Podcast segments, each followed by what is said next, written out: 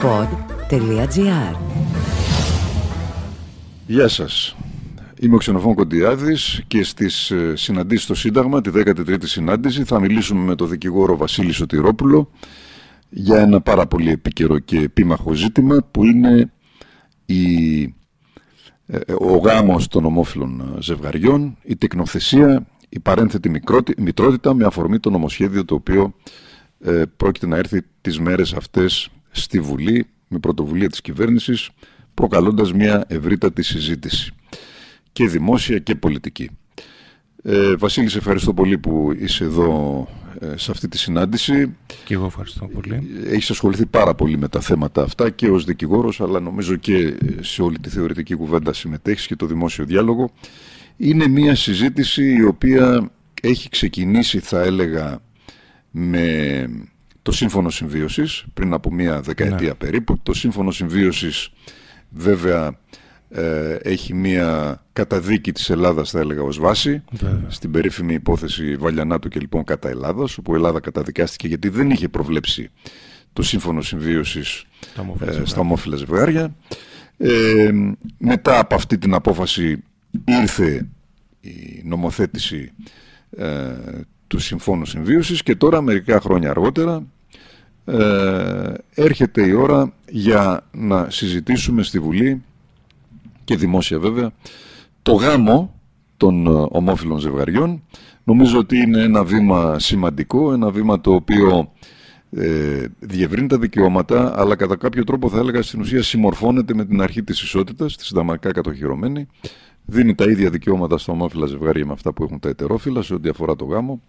Ε, είναι ένα βήμα το οποίο ε, θα έλεγα ότι ε, θα έπρεπε να θεωρείται αυτονόητο. Παρ' όλα αυτά υπάρχουν αντιστάσεις και από την Εκκλησία αλλά και από ένα μέρος ε, της συντηρητικής κοινωνίας και των συντηρητικών κομμάτων.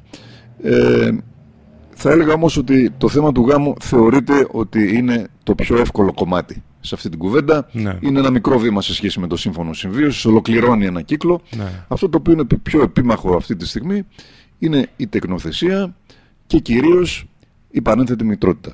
Ναι, η, η γονεϊκότητα γενικότερα θα λέγαμε. Κοίταξε, ε, πραγματικά ε, το θέμα του γάμου, τελικά αν το δεις σε σύγκριση με τα δικαιώματα των παιδιών να αναγνωρίζουν οι γονείς τους οι ομόφυλοι, ε, φαίνεται πιο απλό τελικά. Ότι ε, έχουμε το σύμφωνο, θα κάνουμε και τον γάμο. Ε, ακούγεται ένα μικρό βήμα. Δεν είναι έτσι όμως, γιατί στην πραγματικότητα έρχεται να καλύψει ένα ε, κενό το οποίο δεν είναι ιδιαίτερα ορατό, αλλά έχει να κάνει και με τις υποχρεώσεις της χώρας. Έχουμε ήδη δύο καταδίκες από το Ευρωπαϊκό Δικαστήριο ε, το ένα, το Ευρωπαϊκό Δικαστήριο των Δικαιωμάτων του Ανθρώπου καταδικάζει την Ιταλία γιατί δεν αναγνωρίζει την ιδιότητα του συζύγου σε άνθρωπο εκτός Ευρωπαϊκής Ένωσης που ήρθε ε, παντρεμένος με Ιταλό ακριβώς επειδή η Ιταλία δεν αναγνώριζε το γάμο.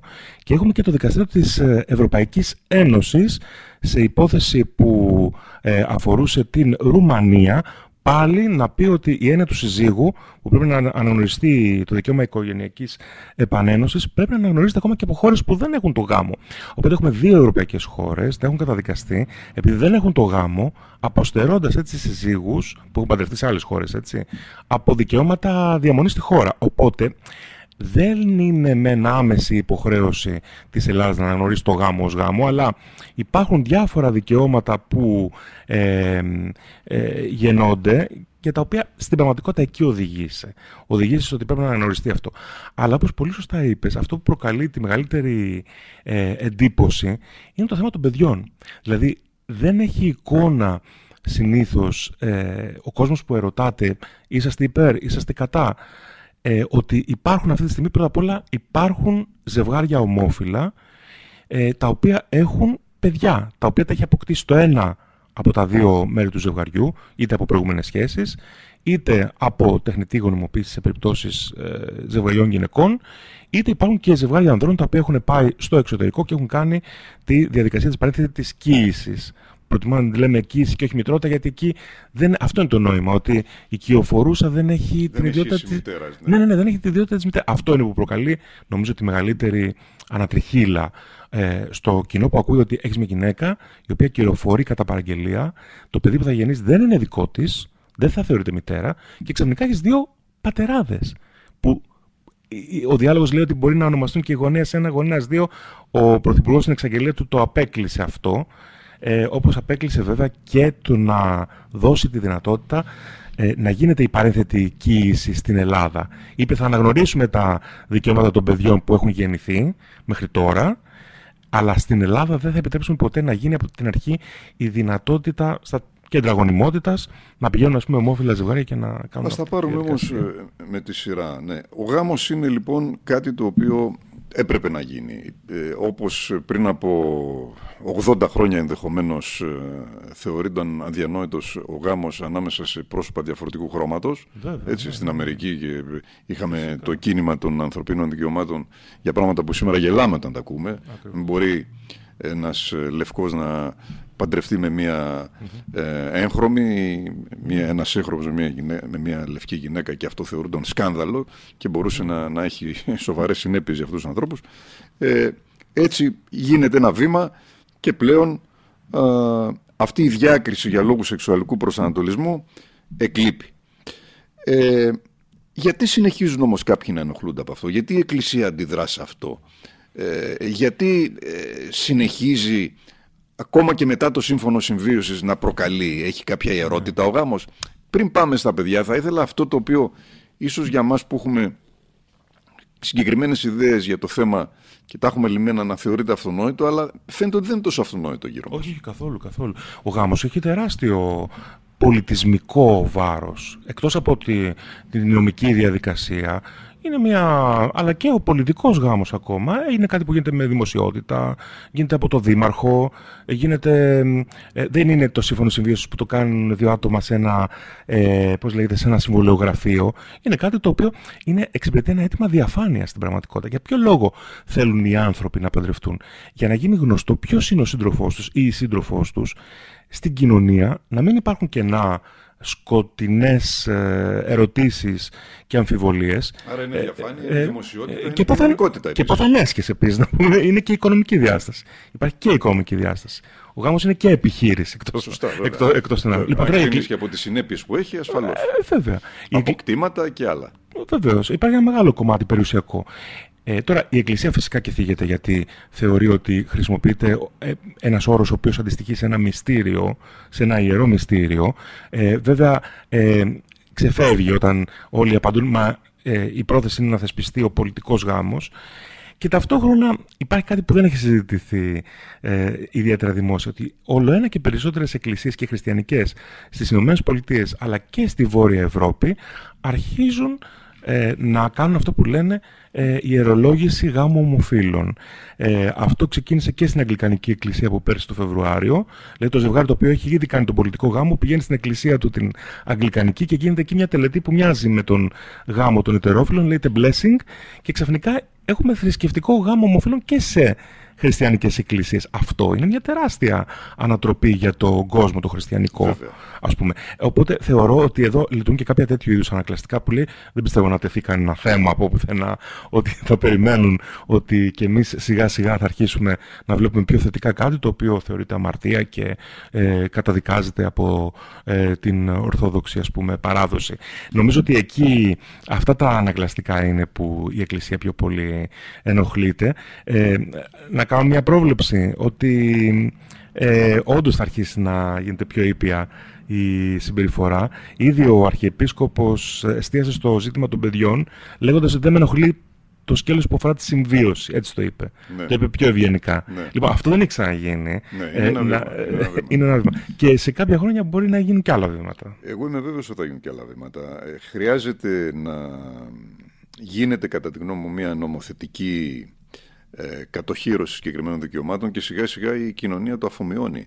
Ε, αν κρίνει κανείς για παράδειγμα από ε, την μεγάλη μεταρρύθμιση του οικογενειακού δικαίου που έγινε το 1982-83 έτσι, τότε πράγματα που σήμερα τα ακούμε και γελάμε ας πούμε το ότι οι μοιχεία θεωρούνταν ποινικό αδίκημα και σέρνανε στο αυτόφορο με τα σεντόνια ανθρώπους ε, και καταδικάζονταν μετά ή η θέση της γυναίκας η οποία μέσα στο γάμο μέχρι πριν από 40 χρόνια θυμίζω έτσι ήταν ε, υποδεέστερη ε, τον πρώτο λόγο για όλα τα θέματα έπρεπε να τον έχει ο άντρας. Αυτά τα πράγματα σήμερα μετά από 40 χρόνια είναι αστεία. Η πρίκα, όλα αυτά δεν, δεν μπορούμε να, να τα φανταστούμε και προφανώς και οι νεότεροι από εμάς. Εγώ θυμάμαι δεν ήμουν καν φοιτητής ε, ετοιμαζόμουν να μπω στη νομική όταν ε, έγιναν αυτές οι μεταρρυθμίσεις. Ναι. Ε, και μου φαίνονται σήμερα αδιανόητα. Ναι. Πόσο μάλλον για ανθρώπους οι οποίοι γεννήθηκαν πολύ μετά από αυτές τις μεταρρυθμίσεις. Άρα νομίζω ότι αυτό θα ξεπεραστεί γρήγορα, αυτή η αντίδραση που υπάρχει.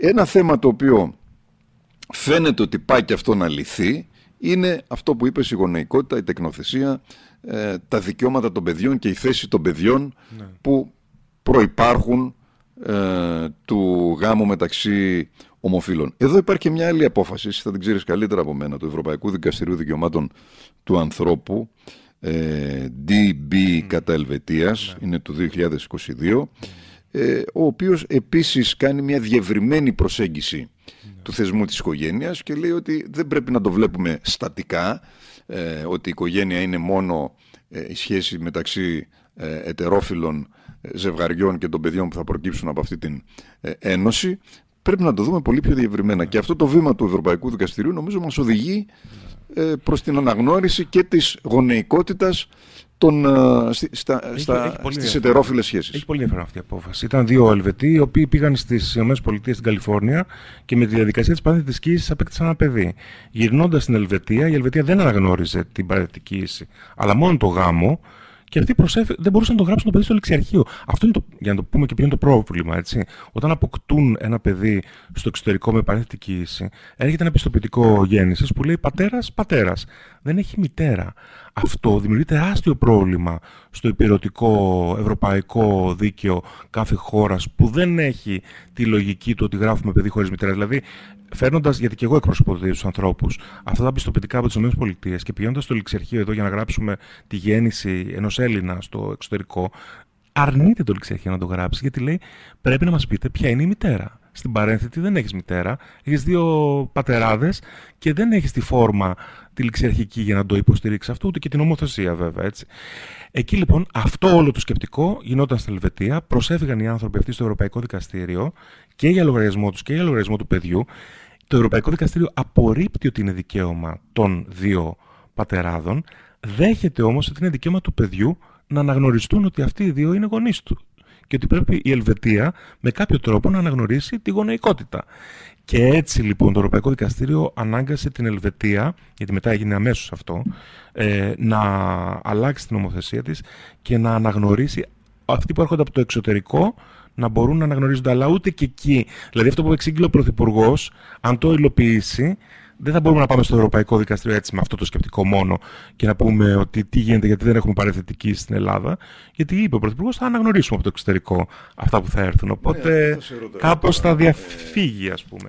Βέβαια υπάρχουν άλλες ανισότητες εκεί. Με το εξαγγελθέν νομοσχέδιο, γιατί δεν έχουμε το σώμα το ακόμα, δεν δούμε ναι. ακριβώς διατάξει, αλλά με αυτά που έχουν περιγραφεί ότι θα ε, προβλέπει το νομοσχέδιο αυτό, νομίζω ότι το ζήτημα αυτό της τεκνοθεσίας με τον τρόπο που λύθηκε και από το Ευρωπαϊκό Δικαστήριο Δικαιωμάτων Ανθρώπου θα επιληθεί. Δηλαδή, αν ναι, έρθει κάποιος από μια χώρα του εξωτερικού στην οποία έχει ναι. μέσω παρένθετης μητέρας ε, ναι. τεκνοποιήσει, θα λύσει το πρόβλημά, θα λύσει το πρόβλημά του. Ο σύντροφος ε, ή η σύντροφος ε, εκείνης ή εκείνου ε, θα είναι πλέον ε, ο έτερος γονέας. Σωστά. Υπάρχει όμως ακόμα ένα μεγάλο κενό που μας φέρνει πολύ κοντά σε μια έννοια κάπως όχι τόσο ε, αντιληπτή, που είναι η έμεση διάκριση. Μια απαγόρευση που ισχύει για όλους, για ετερόφιλα και για ομόφυλα, αλλά τελικά η μία κατηγορία είναι αυτή που θίγεται πιο πολύ.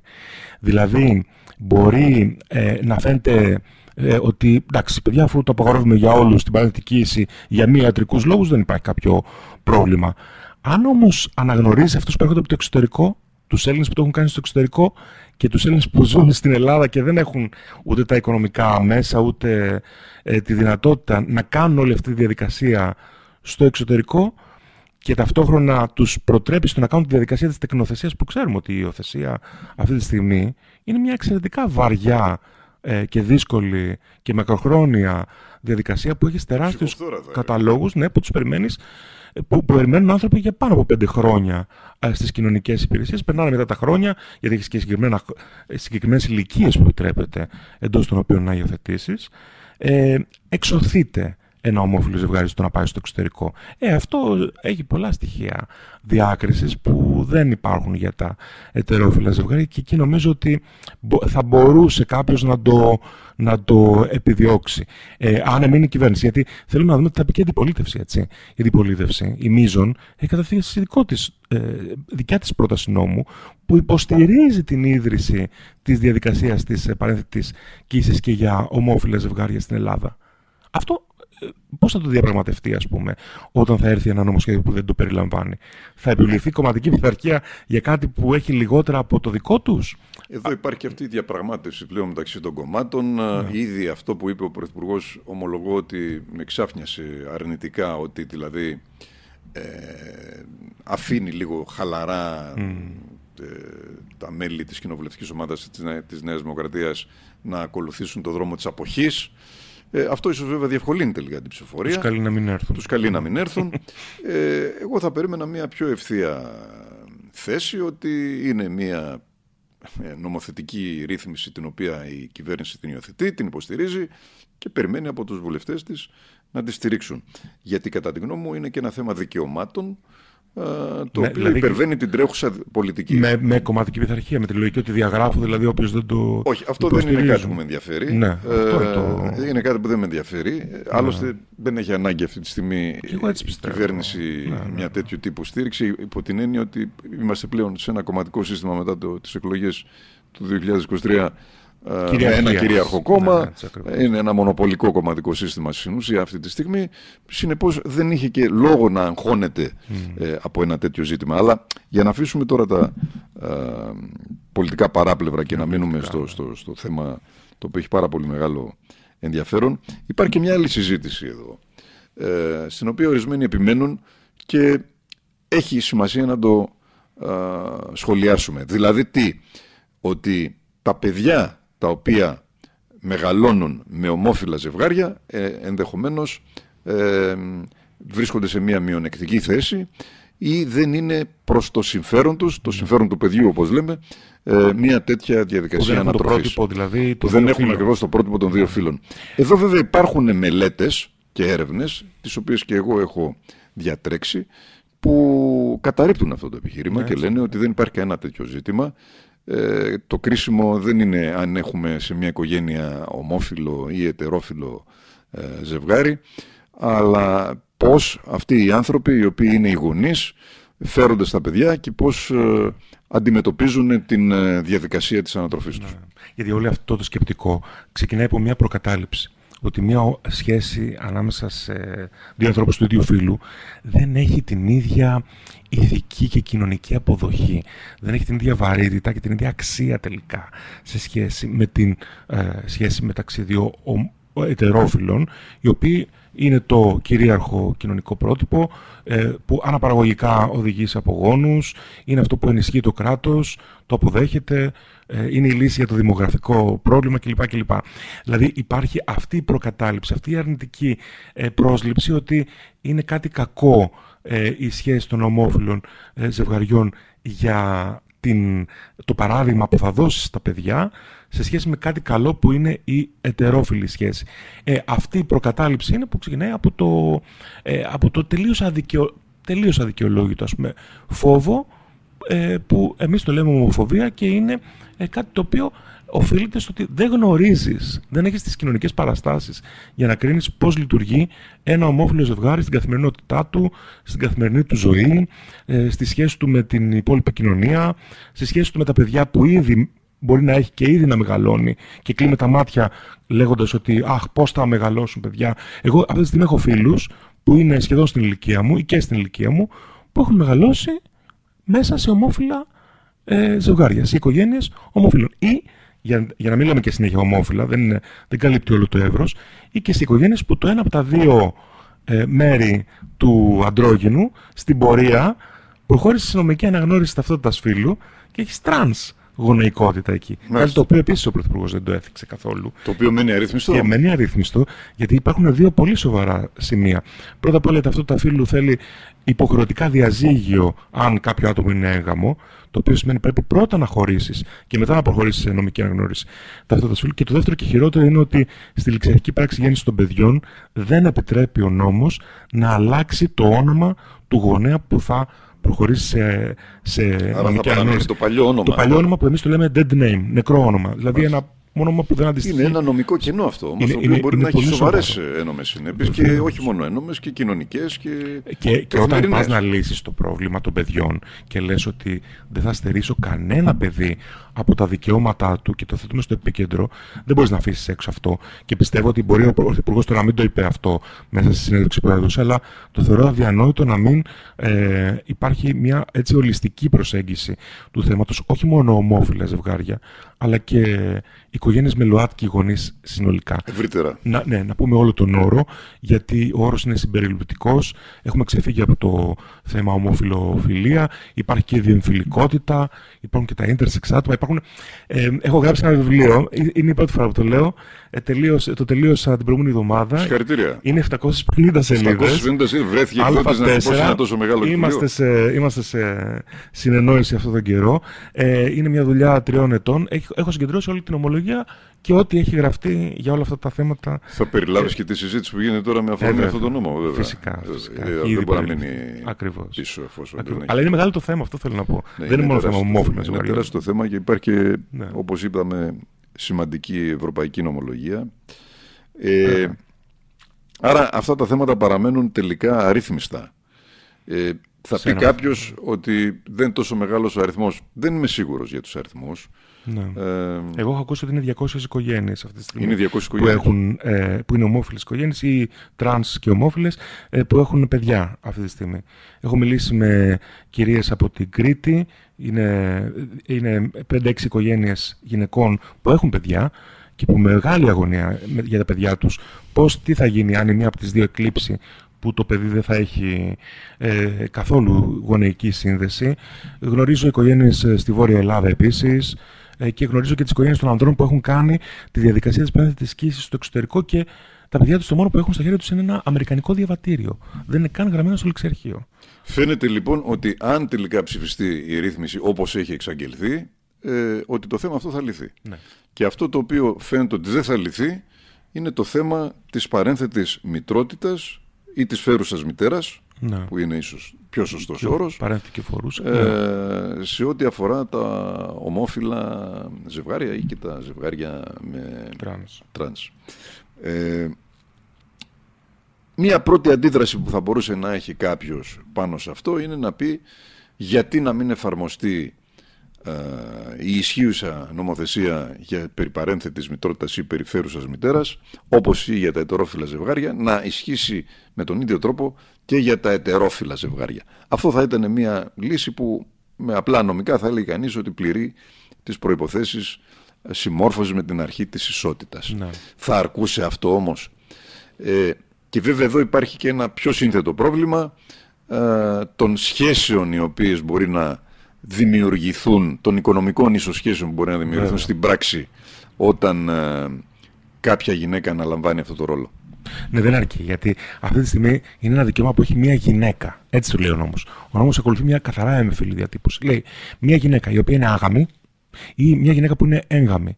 Αυτές οι δύο περιπτώσεις έχουν το δικαίωμα να πάνε στο δικαστήριο και εφόσον διαπιστωθεί ότι έχουν ιατρικό πρόβλημα να οικειοφορήσουν και είναι αδύνατο να οικειοφορήσουν, τότε το δικαστήριο, βλέποντας και ότι έχει ήδη βρεθεί μια άλλη κυρία η οποία μπορεί να ε, κυοφορήσει και θέλει να το κάνει αυτό και συνενείς σε αυτό με συμβολιογραφική μάλιστα ε, δήλωση της συνένεσής της, τότε και μόνο τότε επιτρέπει στη γυναίκα αυτή να είναι η επίδοξη μητέρα και η άλλη να είναι η παρέθετη κυοφορούσα. Άρα ήδη ξεκινάμε εδώ από ναι. τον αποκλεισμό των ε, ομόφυλων ζευγαριών ε, με, μεταξύ ανδρών που και των μεμονωμένων ανδρών. Δεν μπορούν να για, γιατί υπήρξαν μεμονωμένοι άνθρωποι. Δεν μπορεί να υπαρθούν σε ένα τέτοιο νόμο. Ναι. Υπήρξαν άνδρες οι οποίοι πήγαν στα δικαστήρια και είπαν εμείς γιατί δεν έχουμε το δικαίωμα. Η συμμεταχείριση. Θέλω εγώ ως άντρας, έχω βρει την κυρία που θα είναι η παρένθετη και θέλω να μου δώσεις δικαστήριο άδεια να είμαι εγώ ο πατέρας και αυτή η οικειοφορούσα. 2018. Τα πρωτοδικεία το δέχτηκαν. Το δέχτηκαν. Το δέχτηκαν. Οι εισαγγελείς όμως που έχουν τη δυνατότητα να κάνουν έφεση σε θέματα οικογενειακού δικαίου το πήγαν στα εφετεία και τα εφετεία είπαν όχι. Η νομοθεσία είναι σχεδιασμένη συνολικά στη λογική της γυναίκας που αδυνατεί να κυοφορήσει. Έφτασε στον Άριο Πάγο αυτή. Όχι, όχι, δεν έχει φτάσει ακόμα στον Άριο Πάγο. Θα φτάσει; Για να δούμε. Για... Μετά από το νέο νομοσχέδιο, ίσως κάποιοι να επαναφέρουν το θέμα στα δικαστήρια. Και αυτό θα έχει πολύ μεγάλο ενδιαφέρον. Γιατί από όσο ξέρουμε ε, και τα δικαστήρια είναι πάρα πολύ επιφυλακτικά, αλλά τότε το 2018 είχαν δείξει μια πρώτη. Ότι τα πρωτοδικεία το δέχτηκαν, βέβαια, σημαίνει πολλά. Ναι, και ήταν ε, τρεις αποφάσεις, δεν ήταν μία. Ε, Διαφορετικές συνθέσεις. Ε, οπότε αυτό έχει ενδιαφέρον. Τι θα μπορούσε να περιμένει κανείς όμως από τον νομοθέτη να πει ότι. Ε, πλέον μπορεί ακριβώς και ο άντρας ε, να, ή και το ζευγάρι αντρών να ε, προχωρήσει μέσω μιας φέρουσας μητέρας σε τεκνοποίηση και να αναγνωριστεί αυτό το τέκνο μετά ως ε, μέλος αυτής της οικογένειας. Είναι, είναι η, πρόταση που, η πρόταση νόμου που έχει καταθέσει ο ΣΥΡΙΖΑ αυτή τη στιγμή. Για να αποφύγουμε λοιπόν αυτό το ναι. οποίο γίνεται στην πράξη, να πηγαίνουν ομόφυλα ζευγάρια ναι. ε, σε άλλες χώρες ή στην Αμερική. Εμένα κάτι μου θυμίζει αυτό, ότι πηγαίνει κάποιος στο εξωτερικό για να ασκήσει ένα δικαίωμα που δεν μπορεί να το ασκήσει στην Ελλάδα. Ναι. Σε άλλο θέμα συνταγματικού δικαίου. Ναι, ναι, το οποίο ναι. πάλι επανέρχεται ε, στη συζήτηση και εκεί φαίνεται ότι η κυβέρνηση θέλει να δώσει τη λύση. Ποιο λες, ποιο εννοείς για να το ακούσουν τα, και οι ακροατές; Τα ιδιωτικά πανεπιστήμια. Τα μη κρατικά πανεπιστήμια. Ναι. Ε, Εντάξει, αυτό είναι λίγο ε, διαφορετικό. Εκεί θέλει να το λύσει, αλλά, δεν θέλει να λύσει. Αλλά εδώ δεν θέλει να το λύσει. Ναι. Παρόλο που δεν υπάρχει και καμία συνταγματική απαγόρευση εδώ που τα λέμε για να κάνεις παρενθετική στην Ελλάδα. Ε, ούτε και στα ιδιωτικά πανεπιστήμια ναι. υπάρχει υποχρέωση να το κάνει. Είναι και εκεί είναι στην ευχαίρειά της. Ναι. Ε, θα αρκούσε λοιπόν μια τέτοια ρύθμιση; Ναι, φυσικά και θα αρκούσε. Φυσικά αυτό είναι το πρόβλημα. Και ότι θα δεν αποφεύγαμε υπάρχει... τα έξοδα, τα τεράστια. Ναι. Φυσικά είναι μια τεράστια συζήτηση βιοειθικής αυτό έτσι. Ήδη ο κόσμος δεν γνώριζε ότι υπάρχει η δυνατότητα της παραθετικής κοίησης, έστω για ιατρικούς λόγους, έστω για τις γυναίκες, σε τέτοια έκταση. Γιατί είναι και περιορισμένη, φαντάζομαι, η εφαρμογή. Ναι, στην είναι... Ελλάδα. Είναι περιορισμένη η εφαρμογή, δεν είναι το πιο συνηθισμένο πράγμα. Όμως τώρα αυτή η συζήτηση για τα ομόφυλα ζευγάρια έχει φέρει με αρνητικό πρόσημο τη σκέψη για την παρεθετική ίση, έτσι ώστε τελικά πολλοί να διαβάζω ότι γράφουν να μην επιτραπεί για κανέναν.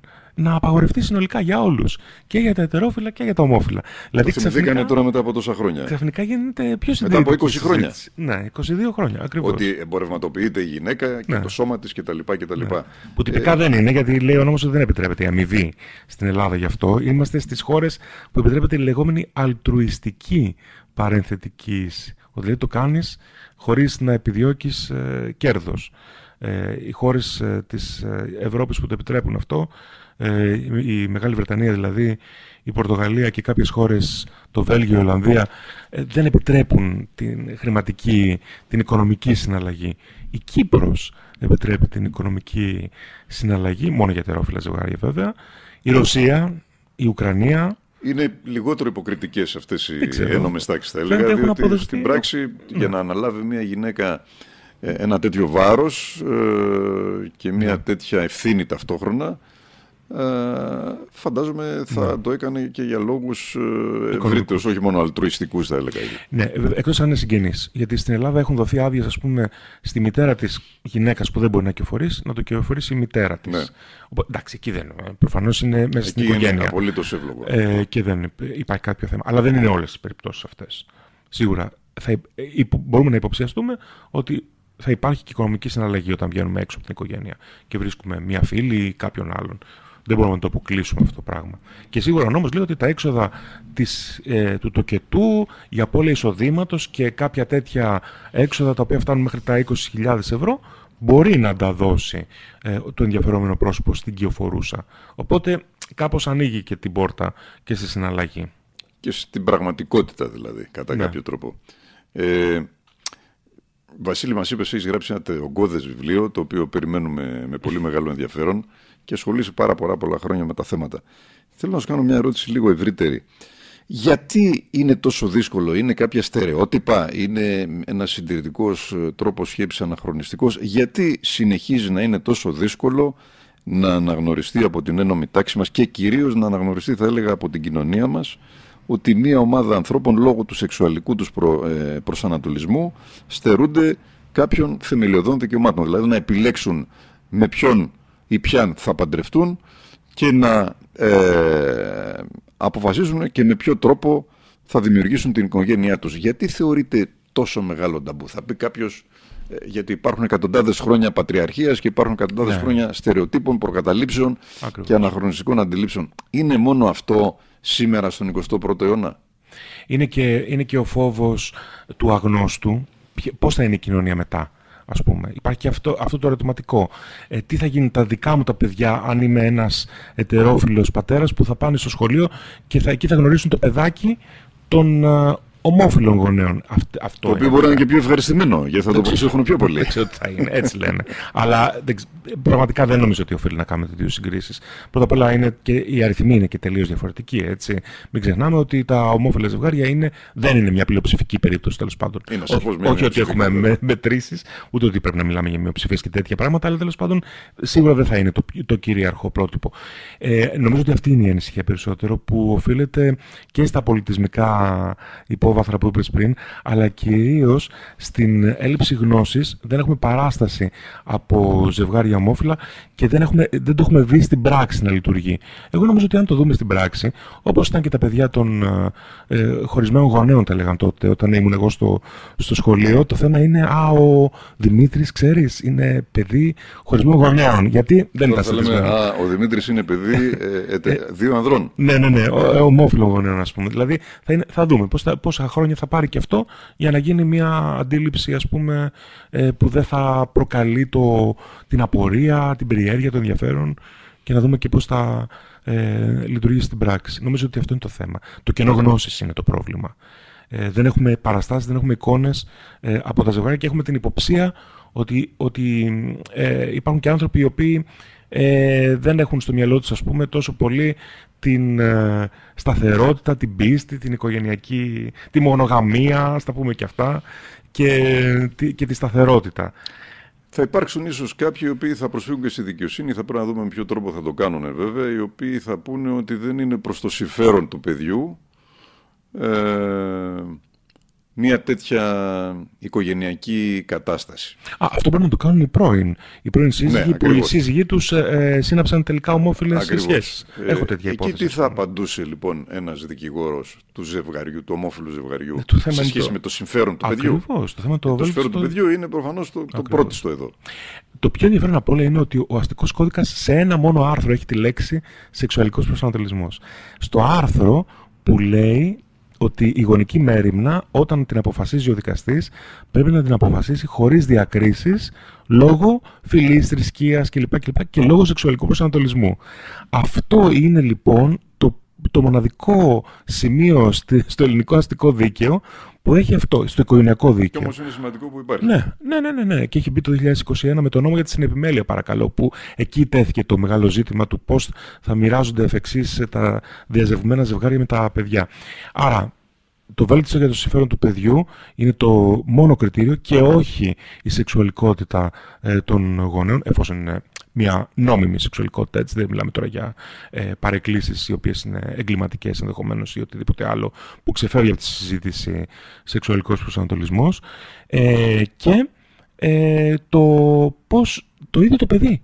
Ε, να βάλουμε και αυτό, ότι ένα κριτήριο είναι να ερωτάτε, σύμφωνα με τη Σύμβαση για τα Δικαιώματα του Παιδιού, το παιδί με ποιον από τους δύο γονείς θέλει να συγκατοικήσει. Βέβαια η συνεπιμέλεια πια είναι ένα ζήτημα που λέει ίσως χρόνος ε, για τους γονείς ε, είναι κάπως μοιρασμένα τα πράγματα, αλλά σε αυτό το πλαίσιο και σε δικιά μου υπόθεση έτσι έγινε. Ο πατέρας δηλαδή της ε, μητέρας που χώρισε έθεσε το θέμα της σεξουαλικότητας της μητέρας όταν η χωρισμένη τα έφτιαξε με μια ε, ομόφιλή της. Και εκεί τέθηκε το ζήτημα στο δικαστήριο. Το δικαστήριο σήκωσε ψηλά τα χέρια, είπε: Φύγετε από εδώ, πάρτε τις εκατέρωθεν αμφισβητήσεις ε, για την επιμέλειά σας.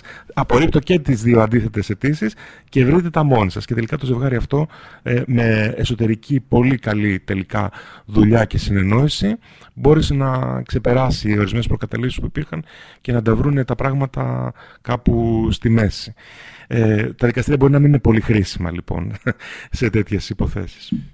Το Ευρωπαϊκό Δίκαιο, το Σύνταγμα, νομίζω σιγά σιγά και η πραγματικότητα ε, τα λύνουν αυτά τα θέματα. Περιμένουμε λοιπόν και τον Έλληνα κοινό νομοθέτη, τη Βουλή μας, να συζητήσει αυτό το νομοσχέδιο και να δώσει τη λύση σε ένα πρόβλημα το οποίο ε, νομίζω δεν θα έπρεπε να είναι πρόβλημα.